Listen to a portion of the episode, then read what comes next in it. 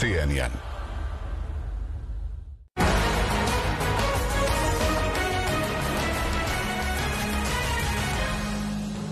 Boa noite. Estamos em agosto, que, como toda a gente sabe, é uma época de reencontros e de paixões de verão.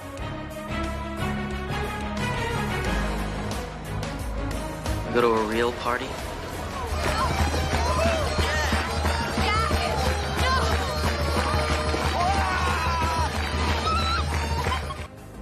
A brincadeira que circula nas redes sociais inspira-se num dos momentos mais marcantes até agora deste verão político, depois de um longo e denso nevoeiro no P S D e, ao contrário do Dom Sebastião, que não o Bugalho, Pedro Passos Coelho voltou mesmo. O P S D tem uma nova liderança, tem pela frente a possibilidade de liderar a oposição e, em simultâneo, de preparar uma alternativa de governo que o país vai precisar, seguramente. Passos Coelho foi ao calçadão de Quarteira dar um abraço ao amigo Montenegro, que, ao contrário de Rui Rio, nem por uma vez o renegou. E olhem que o Galo já cantou várias vezes.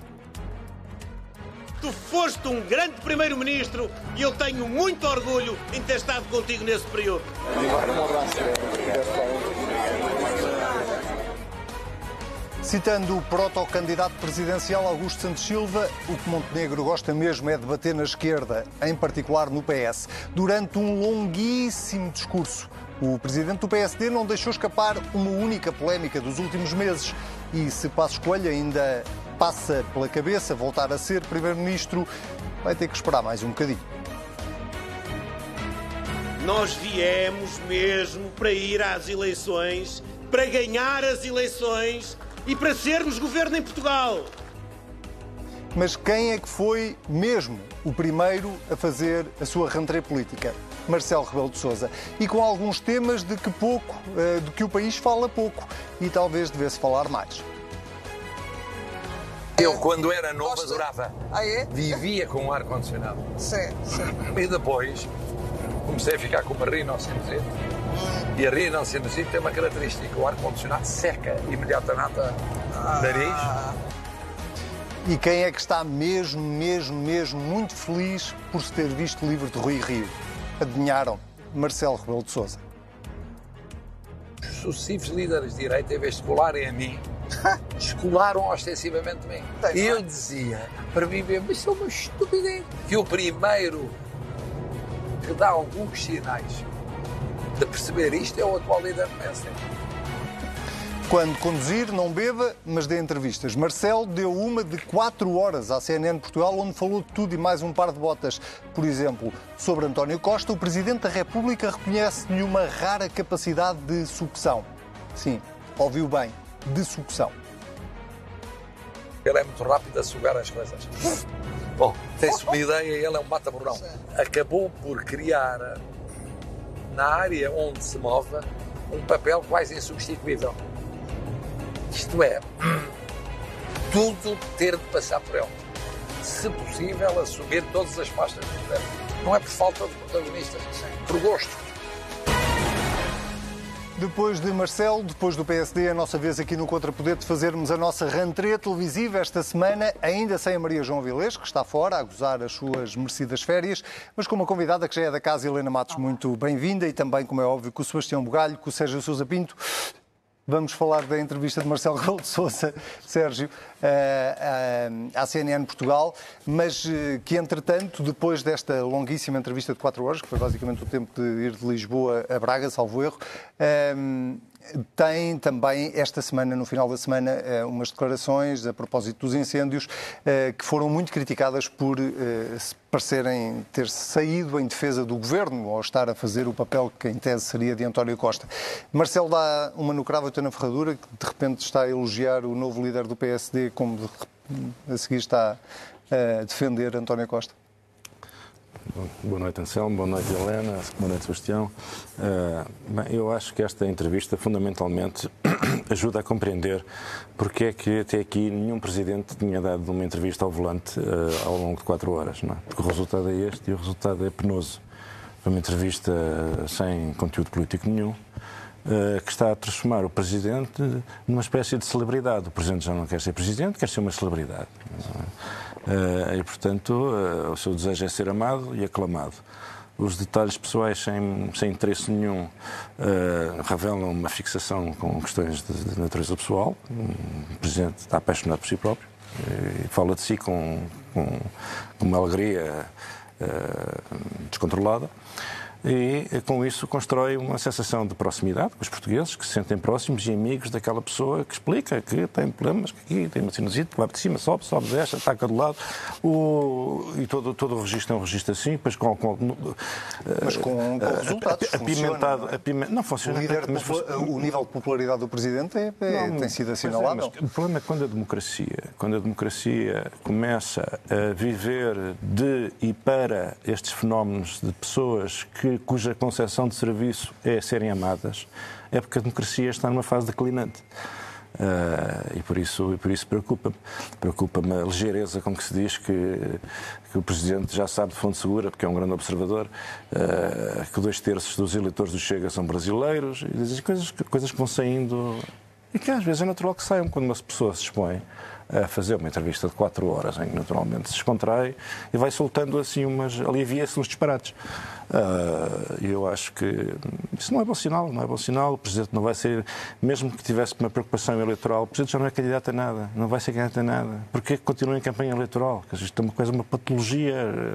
O país não existiu. Ainda faltam quatro anos, estou eu a fazer o advogado do diabo. Faltam-lhe quatro anos a enfrentar um governo de maioria absoluta, não? Mas, mas, mas não, não, o país passou ao lado, o país passou pelas janelas. O, o, o país, o tema que interessava, não é? Foi o que deslizou para trás pelas janelas. Aquela viagem de carro. Helena, não é... teve significado político nenhum. Eu acho que esta voz... Primeira pergunta é, conseguiu ver a entrevista toda de uma ponta à outra? Sim, porque é preciso sim. alguma disponibilidade. Uh, aliás, nós estivemos aqui a comentar a primeira parte dessa entrevista, uh, aqui na C N N, e hum, eu acho que se percebe muito bem esta entrevista lendo uma outra entrevista que fez precisamente a pessoa que eu estou hoje aqui a, a fazer de conta, que, que substitui, porque sou Maria João Avillez. Maria João Avillez. A Maria João Avillez tem uma qualidade uh, de entrevistadora muito fina. Hum. Uh, ela uh, nunca, parece que nunca hostiliza o entrevistado, mas desvenda-lhe a alma ali até ao fim. E quando o Marcelo uh, foi uh, candidato e eleito e essas coisas todas, até porque ela vem numa área política, uhum. ou está numa área política que não, que não lhe é dif- muito diferente, o que é que acontece? Os leitores do Observador, ela fez um, um longo texto so- sobre o Marcelo, e os leitores do Observador houve nas caixas de comentários pessoas que reagiam mal, porque achavam que ela estava a ser muito dura, que, uh, e porque ela a certa altura descreve um, um momento que é terrível, que eu, no final de um dia, o Marcelo, está, Marcelo Rebelo de Sousa, que na altura era só o Marcelo, não é? Estava a comer uma era salada.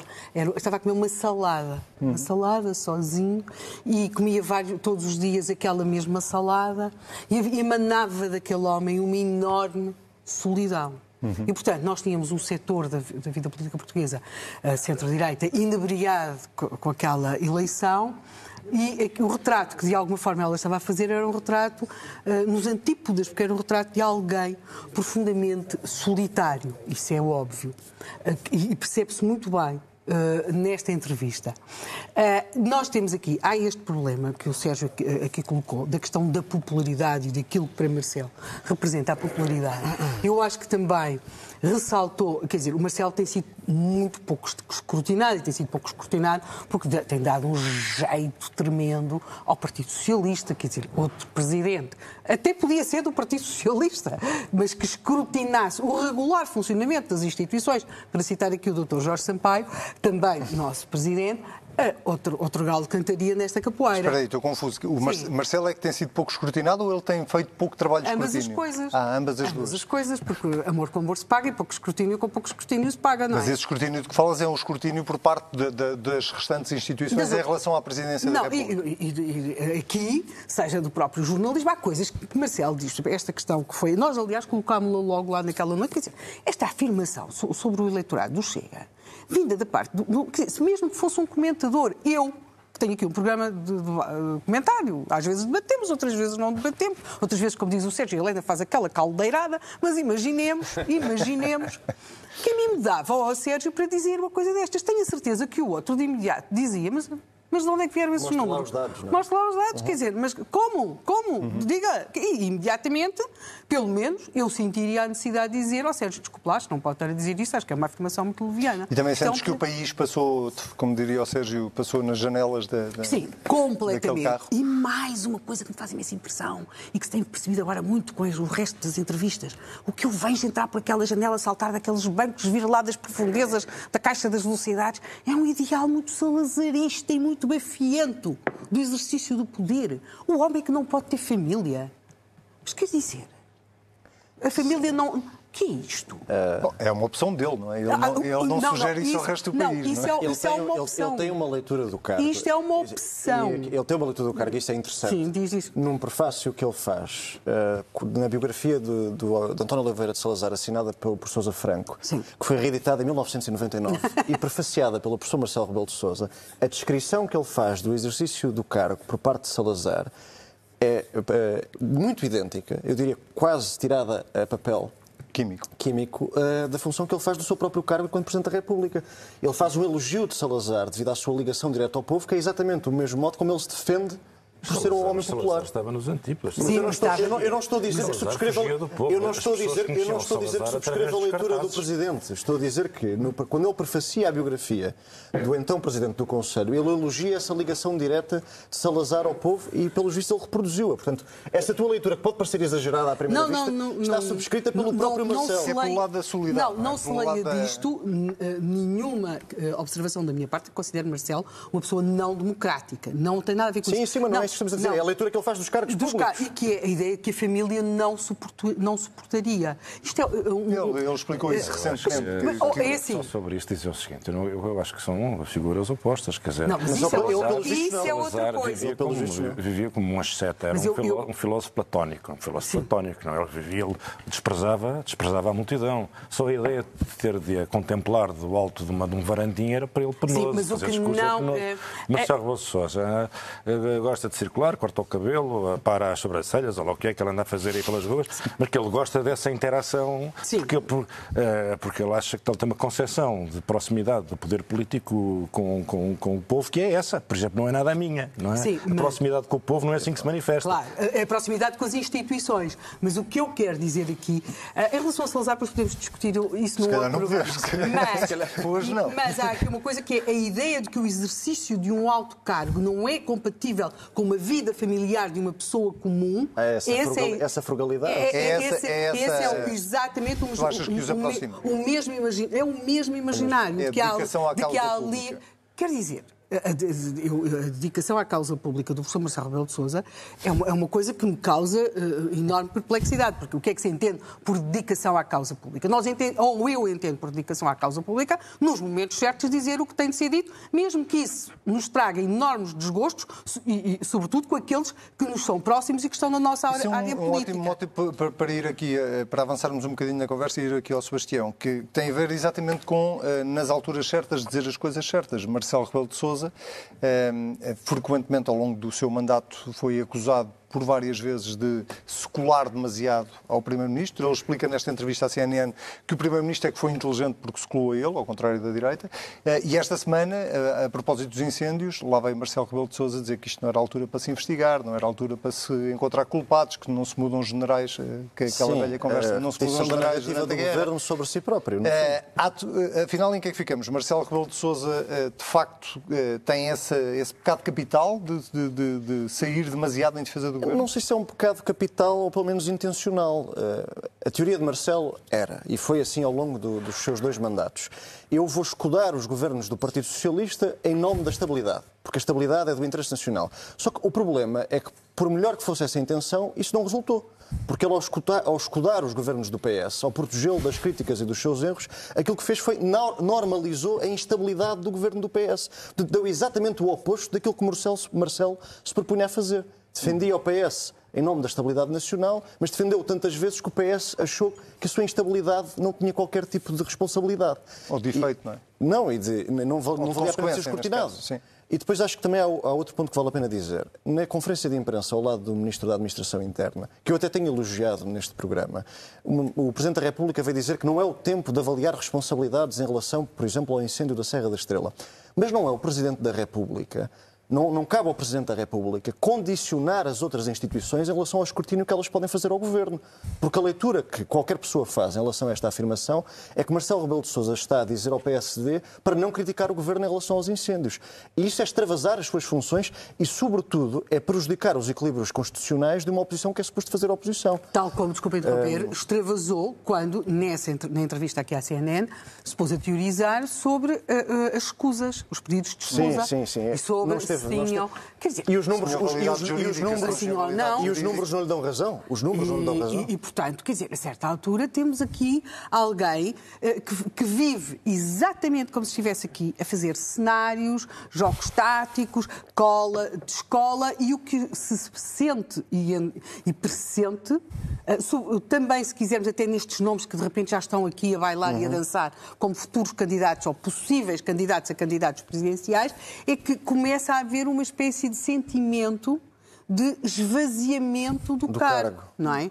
E esta ideia de que não, não quer dizer, nós, por exemplo, as declarações de Marcelo, quando se pôs a possibilidade do orçamento ser chumbado, como depois foi, condicionando logo que a seguir teríamos de ir para eleições, foi, foi um erro. Quer dizer, não, não, nós não temos, não, não temos uh, uh, avaliado muito. Uh, ou de uma forma tão rigorosa como fizemos com os anteriores presidentes, as consequências da intervenção... Mas, mas Helena, sabes porquê? É porque ele não tem uma posição. Não dá para escrutinar portanto, alguém que não como, tem uma posição. Portanto, será um catavento, como não, disse o Passos Coelho? Eu, talvez seja, mas repara, por exemplo, sobre os abusos na Igreja, teve três posições diferentes. A primeira foi defendeu, ou veio a defender o cardeal patriarca. Uhum. A segunda foi a dizer, não falo sobre esse assunto, porque o estado do S N S é mais importante. E a terceira foi a pôr-se até ao fim. Não, não se pode escrutinar alguém que não consegue manter uma posição sobre algo. Por isso é que talvez ele não seja escrutinado. Sérgio, é, partilhas desta ideia? Marcelo é, é o tal catavento que um dia Passos Coelho descreveu? Não sei, acho que não é um catavento. Eu acho que Marcelo é Marcelo, e já que faz tanto para se dar a conhecer, nós também vamos aproveitando e vamos conhecendo melhor Marcelo. Por exemplo, Marcelo vive na convicção, enquanto a maior parte das pessoas vive na convicção de que o Governo dispôs das melhores condições para governar ao longo de sete anos, porque teve sempre a colaboração ativa do Presidente. Marcelo acha que teve as melhores condições para presidir, porque teve sempre a colaboração ativa do Governo. Quer dizer, Marcelo tem uma visão, ela vê a mesma realidade de um ângulo completamente diferente. Com uh... ele sempre no centro. Sim, no centro. Aliás, explicou que o Primeiro-Ministro é um mata-borrão, portanto o Primeiro-Ministro deve ser provavelmente um simples, que tem a felicidade de privar com o Presidente Marcelo Rebelo de Sousa, que lhe tem dado a tática, que ele tem explicado como é que deve fazer e tal. Você colhe-se a mim, veja lá, que estes tipos são um pouco... Tem, portanto, não, pouco, pouco perspicazes, pouco sagazes e não percebem as grandes vantagens. Às vezes Marcelo tenta uh, dizer alguma coisa contra o Governo, uh, o Governo inteligentemente cola-se logo a dizer, eu sou o Presidente, tem certamente toda a razão e tal. Marcelo não consegue fazer nada, mas deve achar que também isto foi mais uma manobra de, de grande virtuosismo técnico-político. Uh, e, e, portanto, quer dizer, a questão aqui é saber quem é que meteu no bolso quem. Uh, os portugueses terão a sua opinião. Foi o Primeiro-Ministro que pôs o Presidente da República no bolso ou foi o Presidente da República que pôs o Primeiro-Ministro no bolso? Já sabemos qual é a opinião do Presidente. E, vamos, e isso dá-nos o mote para irmos exatamente a Luís Montenegro, o novo líder do P S D, que faz a sua primeira grande demonstração de força nesta festa do Pontal. Para começar, regressou ao fim de alguns anos de interregno. Uh, nos últimos anos houve uns jogos de futebol lá para baixo no Algarve. Uh, E agora com o Luís Montenegro e depois, sobretudo, das palavras de Marcelo, que claramente está felicíssimo com a, com a chegada de Luís Montenegro está. ao poder, na, na, julgar pela entrevista da C N N. Está a tentar reconciliar uh, Ele diz que tem esperança que, de ainda assistir a uma reconstrução da, da alternativa de direita e, e que Montenegro é mais inteligente porque se, se cola a ele. Uh, essa é exatamente a minha, a minha pergunta, que é, este, tudo isto que descrevemos aqui de, daquilo que é o balanço do mandato de Marcelo Rebelo de Sousa pode mudar com a, com a chegada de Montenegro à liderança do P S D? Bem, eu para já acho que esperar ouvir um Presidente da República em exercício a teorizar sobre as lideranças e as, e as mudanças de liderança dos partidos, sejam eles quais forem, parece-me ser uma coisa absolutamente criticável dispensável e que mereceria outro, outro nível de desaprovação, porque realmente achei uma coisa... Mas, mas Marcelo é isto, quer dizer, ele fala sobre estes assuntos,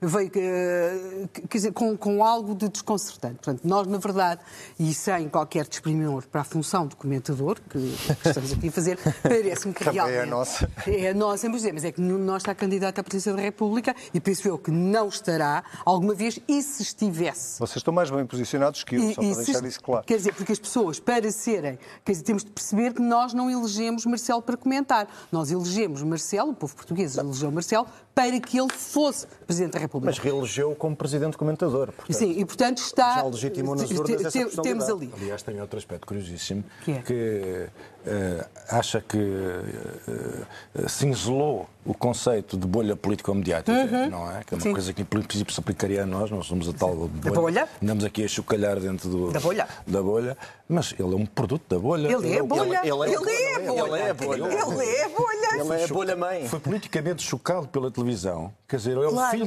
dileto da bolha. E Sim. agora foi explicar ao Primeiro-Ministro, com certeza é honesto, a existência da bolha. Da bolha, claro. Portanto, há aqui... Um, Luís Montenegro, muda alguma coisa? Eu, eu, eu não vejo nada aquele elogio a, a Montenegro. Negro, eu vejo até se calhar mais como um presente envenenado, mas, mas depois se, se verá. Agora, é claro que esta liderança do P S D se está a procurar afirmar, é claro que houve aqui... Entrou bem, já agora deixa-me perguntar-te, entrou bem Luís Montenegro nesta festa do Pontal? Eu acho que, quer dizer, esta coisa dos discursos, já bastou, já bastou a candidatura de Jorge Moreira de Silva, quer dizer, uma pessoa, eu nunca vi, nunca ouvi... Coitado de Jorge Moreira de Silva. Não, era, aquilo até tinha conteúdo, quer dizer, mas era muito difícil, alguém... Mas só, só fazer uma nota de memória, o Passos Coelho também não fazia discursos não, pequeninos. Não, não, alguém lhes tem de explicar que têm de falar menos, não é? Pronto, isso é parece-me ser eh, importante. Mas para lá disso, eu acho que o mais importante, para lá das questões do discurso, Sim. que são muito importantes, lá para os militares... O que é que sublinharias do, do discurso? De... Uh, o que é que eu sublinharia? Eu sublinharia a questão do, do, do programa de emergência, uhum. uh, das medidas, porque, sobretudo, essas medidas, até independentemente depois do seu conteúdo, que na prática provam que Joaquim Miranda Sarmento pode não ser... ou pode não ter tido uma, uma estreia muito brilhante como líder parlamentar, mas a, a, a este, nível, é, a este é um, nível trabalha um muito bem. Ativo. E há aqui uma coisa, é que como o Governo resolveu deixar ficar tudo, lá para meados de setembro, uhum. que há de haver aquelas reuniões todas, os B C Es, os juros, não sei o quê, apanhou aqui um vazio, que ainda por cima só tinha a preenchê-lo do outro lado o, o, aquela polémica com a nomeação do, do Sérgio Figueiredo. Portanto, houve aqui um governo que acaba a deixar-se condicionar, porque estas medidas já estão no terreno, elas não... Uh... não são consensuais, porque nunca nada é consensual, mas há ali coisas... Bom, eles não, no terreno não estão, eles estão em cima estão da mesa, agora terreno, para debater. No terreno da bolha político-mediática. No terreno da bolha. E, portanto, em certa medida, o, o, o Montenegro conseguiu condicionar a ação governo, governativa. A ação governativa. E isso, tendo em conta aquilo que está para trás, os anos para trás, é um passo extraordinário. A minha outra Olívia. dúvida é... Uh, é o outro senhor que se sentou... Já lá vamos, então.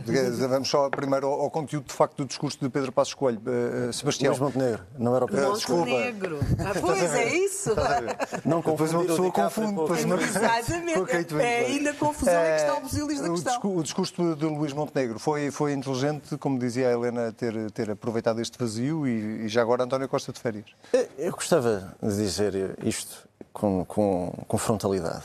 Que bálsamo. Que alívio! Quer dizer, nós podemos gostar mais ou menos de Luís Montenegro, do seu estilo, podemos até discordar da pertinência das propostas ou até ter outras alternativas programáticas diferentes da do novo líder do P S D, mas finalmente há qualquer coisa a acontecer. Quer dizer, finalmente há propostas, há números, vai levá-las ao Parlamento, vai tentar Não é só, que elas eu sejam... quero ajudar um bocadinho. Vai tentar que elas sejam debatidas na Assembleia da República. Portanto, finalmente, ao fim de quatro anos sem contrapesos, a democracia portuguesa parece ter laivos de normalidade. Uhum. Isso é bom, isso é um serviço público que está a ser prestado por algo que era suposto ser a coisa mais normal do mundo, que era o partido da oposição fazer oposição. Então, Luís Montenegro tem essa vantagem. Em relação às propostas em si, eu creio que elas são, foram bem apresentadas, porque ele apresentou logo quanto é que custavam. Uhum. Portanto, tanto do ponto de vista do escrutínio mediático, como até do ponto de vista do combate político, por quem discorde delas, tem logo uma grande vantagem. Do ponto de vista da previsibilidade, os eleitores também podem ficar tranquilos que não é um despesismo que nos vai atirar para fora de pé. Sim. Sim, mas ele usa muito o argumento de uh, isto paga-se com fiscal, aquilo que não, o Estado está a arrecadar a mais. E é pouco, com a, é, são, são, com cerca, a são cerca de vinte e cinco por cento de toda a receita fiscal ah. que o Orçamento do Estado não previa. Uhum. Portanto, do excesso de impostos uhum. que o Estado arrecadou devido à inflação, Montenegro quer apenas usar um quarto, Sim. vinte e cinco por cento no máximo para este pacote de emergência social, que me parece que é bem-vindo.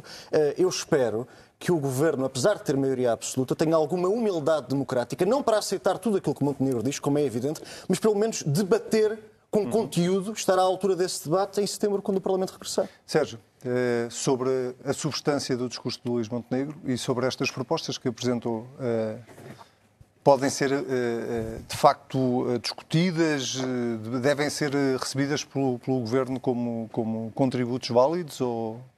Eu acho, acho bem que o Governo Uh, que o Governo discuta as propostas do P S D, isso parece-me razoável. Uh, uh, mas o que eu acho que é mais importante dizer uh, é o seguinte. Uh, Montenegro uh, tem agora um, quatro anos para se credibilizar. O seu trabalho é credibilizar-se. Uh, credibilizar-se e não cometer erros. Porque o, o, ele vai, ele vai uh, conviver com uma época que lhe vai ser favorável. Ele vai viver tempos melhores para ele, como oposição, do que o seu antecessor, independentemente de todas as, enfim, as idiosincrasias, as idiosincrasias do doutor Rui Rio e as suas limitações. Uh, a verdade é que Luís Montenegro vai viver tempos bons para a oposição, porque vão ser tempos difíceis para o Governo e vão ser tempos difíceis, difíceis para o país. Uh, neste momento é impossível antecipar o alcance das transformações que vão ocorrer nos próximos quatro anos. Uhum. Serão quatro anos que vão parecer uma eternidade. Todos os países europeus vão ter que lidar com o problema da inflação.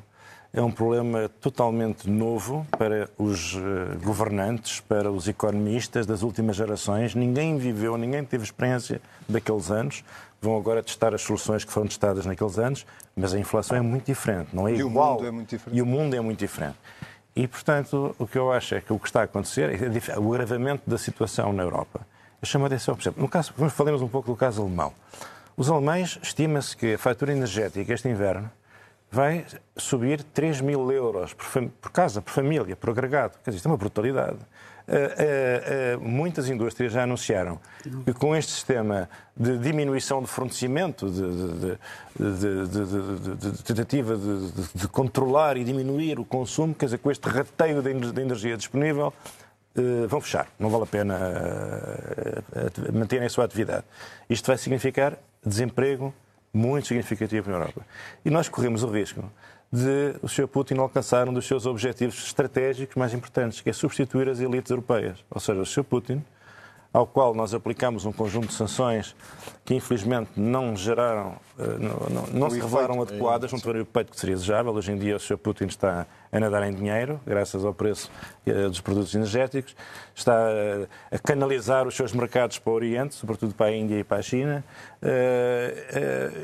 O rublo que ia cair não caiu nada, está muito valorizado. Tem um excedente orçamental histórico, tem dinheiro para financiar a guerra da Ucrânia e nós no Ocidente estamos com uma inflação galopante para a qual não temos respostas satisfatórias. E quando apareceu uma resposta que parecia ser uma contribuição para lidar com a crise energética, a famosa constitu...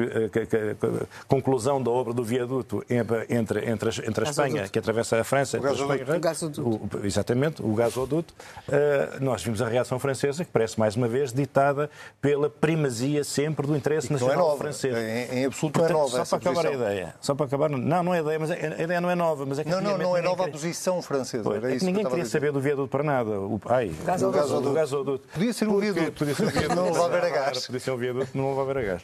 Uh, porque realmente eh, os espanhóis também se desinteressaram completamente do gasoduto durante, durante muitos anos, porque se entendeu que aquilo não, não justificava o investimento, dada, um, a tendência para a baixa de preço do gás, dois, os objetivos de eh, libertar a Europa do preço do gás. Porque o gás é uma solução considerada bem, poluente, mas de transição, mas enquanto a transição não está consumada, precisamos do gás. E quando a crise ocorreu, estávamos, ao contrário de Putin, estávamos completamente impreparados para lidar com ela. Portanto, Putin, agravando as condições políticas, económicas e sociais na Europa, vai provavelmente conseguir varrer alguns líderes políticos europeus. É o caso já de Boris Johnson. De Boris Johnson. Não nos... Johnson. Não, não nos... Se calhar de Mário Draghi, não, não nos... Mário Draghi, provavelmente também. Quizá da primeira-ministra da Finlândia, não? Porque estes, estes mesmos ministros...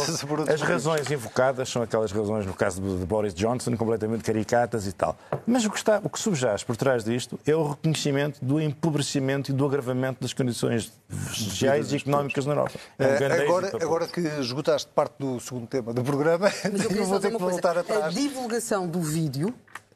pensa-se da primeira-ministra da, primeira da, ministra da Finlândia. É só porque eles não conhecem o nosso Presidente da República, não é? Uh, e a senhora estava numa Ou não se lembram do antigo Presidente da Comissão Europeia, que também... Exatamente. Para quem, para quem, para para quem não sabe do que é que estamos a falar, a primeira-ministra da Finlândia uh, deixou-se filmar numa, nas redes sociais, a dançar com privada, amigas, numa festa, festa privada, e isso está a ser altamente criticado pela sociedade. Uh, e e presume-se que haverá ali algum incentivo na sua propagação uh, por parte de, de serviços russos. Pronto. Sim, sim, sim. Vocês já me trocaram aqui as voltas. Eu queria, para fecharmos esta primeira Sim. parte, ir a um, um tema que é inevitável e que tu há bocadinho tentavas uh, falar sobre isso, que era Passos Coelho. Uhum. Este comeback de Passos Coelho uh, significa o quê? Só um abraço amiga Luís Montenegro uh, ou significa um bocadinho mais do que isso? Bem, é assim, a questão, sempre se soube que Passos Coelho tem um pendor mais executivo, ele passa a vida a dizer que a presidência da República não, não é. é o seu objetivo. Tal como António Costa. Uh, exatamente, mas eu acho que são coisas diferentes. No caso de António Costa, eu acho que o Partido Socialista pode estar mais interessado em Belém do que o próprio António Costa e, portanto, não havendo um, um peão mais forte, e penso que Santos Silva não é um peão mais forte que António Costa de modo algum, e logo eu penso que uh, terá de haver aqui uma coincidência de interesses entre António Costa e o Partido Socialista. Então, mas o que é que será o futuro político de Passos Coelho? Em relação ao Passos Coelho, a questão é outra, porque o homem a que ele foi dar um abraço... quer ser primeiro-ministro. E Portugal ainda não tem dois primeiros-ministros ao mesmo tempo. Mas já teve um vice-primeiro-ministro. Uh, pois, mas uh, seria difícil, não é? Logo, eu creio que temos de pensar que, muito provavelmente, o caminho que resta a Passos Coelho não é aquele que ele desejaria, mas talvez seja o caminho para que algum centro-direita o pode empurrar, sobretudo um centro-direita que vê com alguma inquietação uma candidatura de um militar, agora tantos anos depois okay. do... Portanto, tu dizes é, Passos Coelho pode ser empurrado, entre aspas, dizer, para a presidência da República. Só não, as pessoas só se deixarem empurrar. É, Sebastião, a presença de Passos Coelho e, e a intervenção de Passos Coelho nesta festa do Pontal não é que seja propriamente surpreendente, mas há alguma leitura política disso? Eu acho que o P S D está a reconciliar-se com a sua história e, aliás, o discurso de Luís Montenegro eh, deixou bastante claro que tinha orgulho em ter servido ao lado de Passos Coelho. Eu acho que isso é bom para o partido, é saudável para o partido, acho que já chega do tribalismo e de guerra civil dentro do maior partido da oposição. O Pedro Passos Coelho não fez uma intervenção no púlpito, aliás, não dá uma entrevista desde, desde dois mil e dezassete. Uhum. Portanto, há quatro anos, há cinco anos, perdão, que não dá uma entrevista a um jornal ou a uma televisão. Portanto, foi, eu diria, por razões afetivas e de pacificação interna do partido. Não, não creio que... Não há muito mais a ler sobre isso. Alguma Talvez, coisa... só, só mais uma coisa. Talvez tenha de perceber o seguinte, e que o nosso Presidente da República tem esquecido. O uso de, do silêncio pode ser uma arma politicamente Neste caso de Pedro muitíssimo Coelho, eficaz. E, portanto, Passos Coelho tem feito um uso do silêncio... Um bocadinho como Cavaco Silva fez uh, em tempos, não é? Mas ainda tempos, mais. Tempos, rompeu com essa prática. Em tempos, em tempos. Ainda mais. Mas, portanto, aqui eu acho que este silêncio que tem um valor extraordinário. Meus caros, temos dez minutos. Tem alguma coisa sobre Passos Coelho, Sérgio Sousa Pinto? Eu acho que Passos Coelho é uma figura muito importante da direita portuguesa. Já várias disse aqui, que é o líder natural da direita. Portanto, é uma figura que mesmo quando não está, digamos assim, na boca de cena, é impossível... de... ignorá-la e, portanto, evidentemente que é muito útil a Montenegro, que a caução política de Passos Coelho é muito valiosa para, para, para Montenegro, faz parte do seu processo de credibilização. E o futuro eh... a Deus pertence, a Deus pertence para, quem, para quem acredita em Deus. Vamos ao Quem Vota desta semana. Ora bem, eleições no Brasil, também eleições em Angola, mas sobre isso falaremos provavelmente na próxima semana, porque elas são este domingo.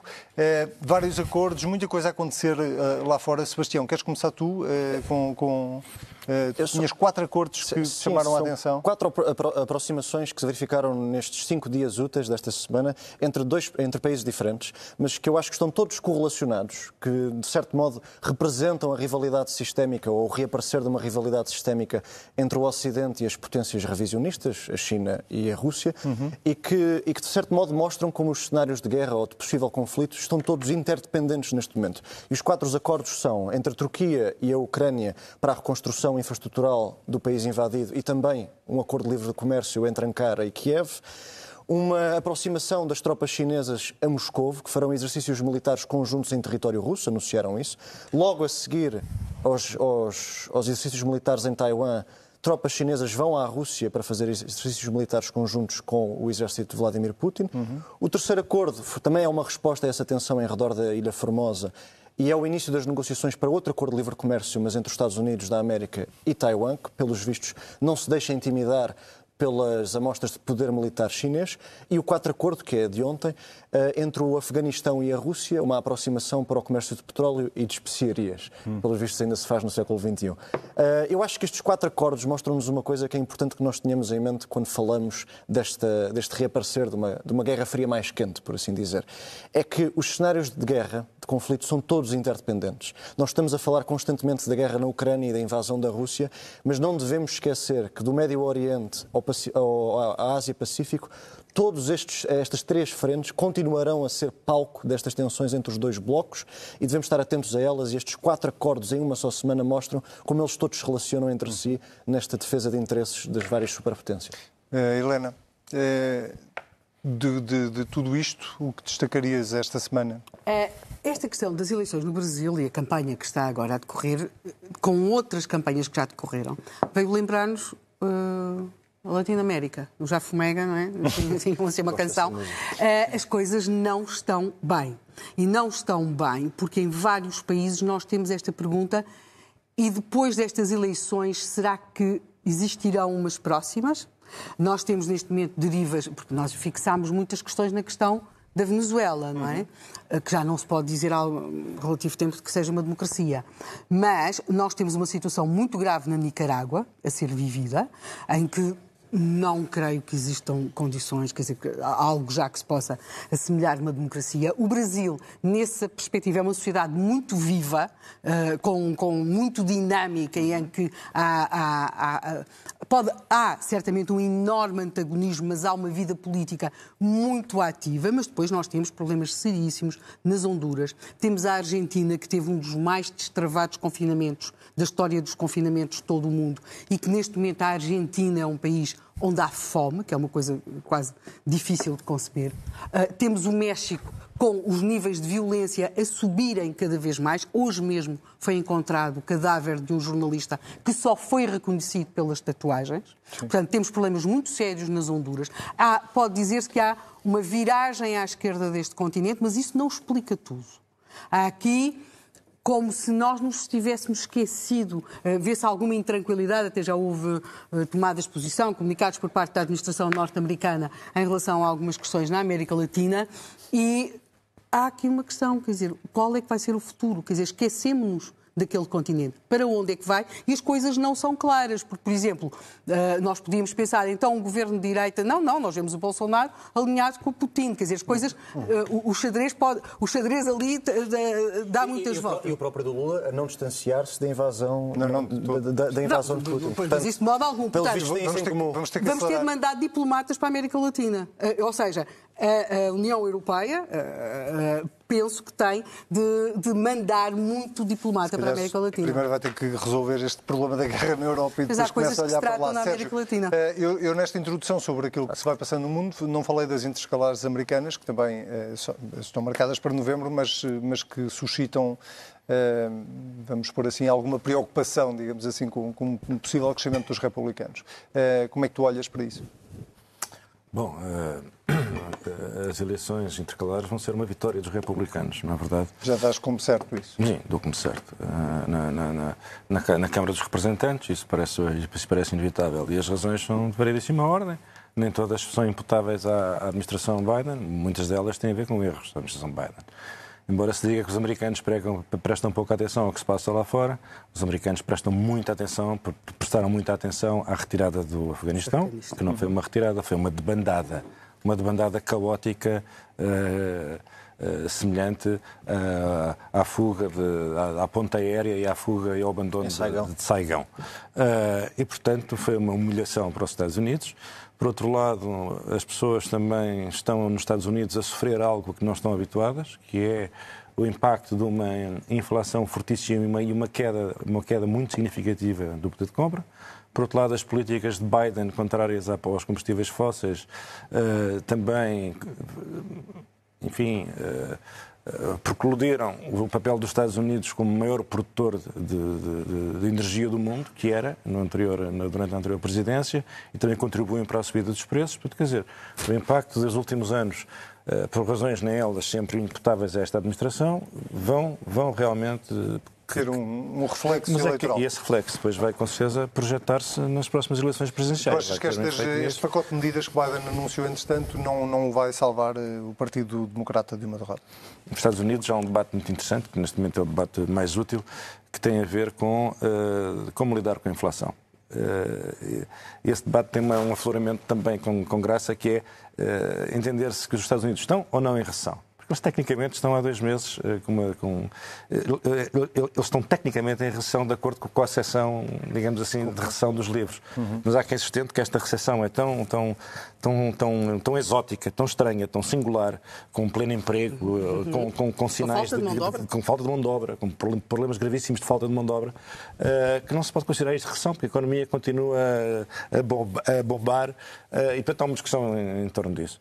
Agora, o que me parece evidente é que a vida está a correr muito mal uh, aos democratas. Sim, e a Biden em particular. Uh, vamos às moções desta semana. Já, ok. Vamos às moções e esta semana temos aqui uma coincidência, que há duas moções para a mesma pessoa. Creio eu, de censura a tua moção, Sebastião? Eu acho que, aliás, não é só nesta mesa e neste programa. Eu acho que a censura à Ministra da Saúde, à atual e ainda à Ministra da Saúde, Marta Temido, que foi inaugurada, eu diria, pelo Sérgio Sousa Pinto, mas que já, já se alastrou ao restante país. Aliás, ainda ontem saía no Expresso que desde a Presidência da República ao próprio Primeiro-Ministro o distanciamento em relação à ação da doutora Marta Temido é maior e crescente. Uh, saiu no, numa estatística do Eurostat que dava Portugal como o país com maior mortalidade no mês de julho, cerca de vinte e quatro por cento. Uhum. Itália, que foi um país que foi devastado pela pandemia, com o, com o seu sistema de saúde uh, em, em ponto de exaustão, Uh, diminuiu a sua mortalidade no mesmo mês em que Portugal cresceu vinte e quatro por cento. Tinhas uma imagem preparada, é isto? É, é justamente, estamos, estamos é justamente isto que está aqui. Eu gostava de... Estes números são evidentemente graves. Uh, comp... Se compararmos com o período homólogo, já é, politicamente... já é responsabilizável do... do mandato de Marta Temido. Uhum. E eu gostava de dizer uma coisa. É... Isto é em relação ao mês de julho. Em relação ao restante de verão, não me parece que os números vão ser melhores. Uh, aquilo que me preocupa em relação a esta ministra é que eu acho que ela já não tem capital político, capacidade e até humildade, ou sequer vontade, de responder a estes números e a estes problemas. Estamos a falar de alguém que já responde aos jornalistas com eu tenho fé que os problemas se vão resolver. E já não tem estrutura política, cabedal político, para fazer esse, esse movimento. Nós, por exemplo, vemos, ela parece uma espécie de ministra de plasticina. Porque era contra as P P Ps, agora quer apoio dos privados. Era a favor da redução das quarenta para trinta e cinco horas no S N S, agora liga aos médicos para eles não tirarem férias. Portanto, já não se percebe. Eu, só este exercício Temos de memória. Se o doutor Paulo Macedo, quando era Ministro da Saúde, Passos Coelho, andasse a ligar aos médicos para eles saírem das suas férias, para irem trabalhar e ele não levar com escrutínio mediático, o que é que não se diria do governo de direita? Porquê é que não se diz o mesmo de Marta Temido? Porque ela é popular. O doutor Vítor Orbán também é popular. Nós também o criticamos. Uh, Helena, tu também tens a moção para Marta Temido, sim, mas por outro motivo. Sim, tem, tem a ver com, eu acho, eu, uh, que esta ministra é uma das principais responsáveis pela destruição do S N S. Ou seja, nós temos um Serviço Nacional de Saúde, pode considerar-se que pode ser mais estatistamente estatista, contar mais ou menos com os privados. Uh, as formas de articulação têm, si, têm variado ao longo do uhum. tempo e dos governos.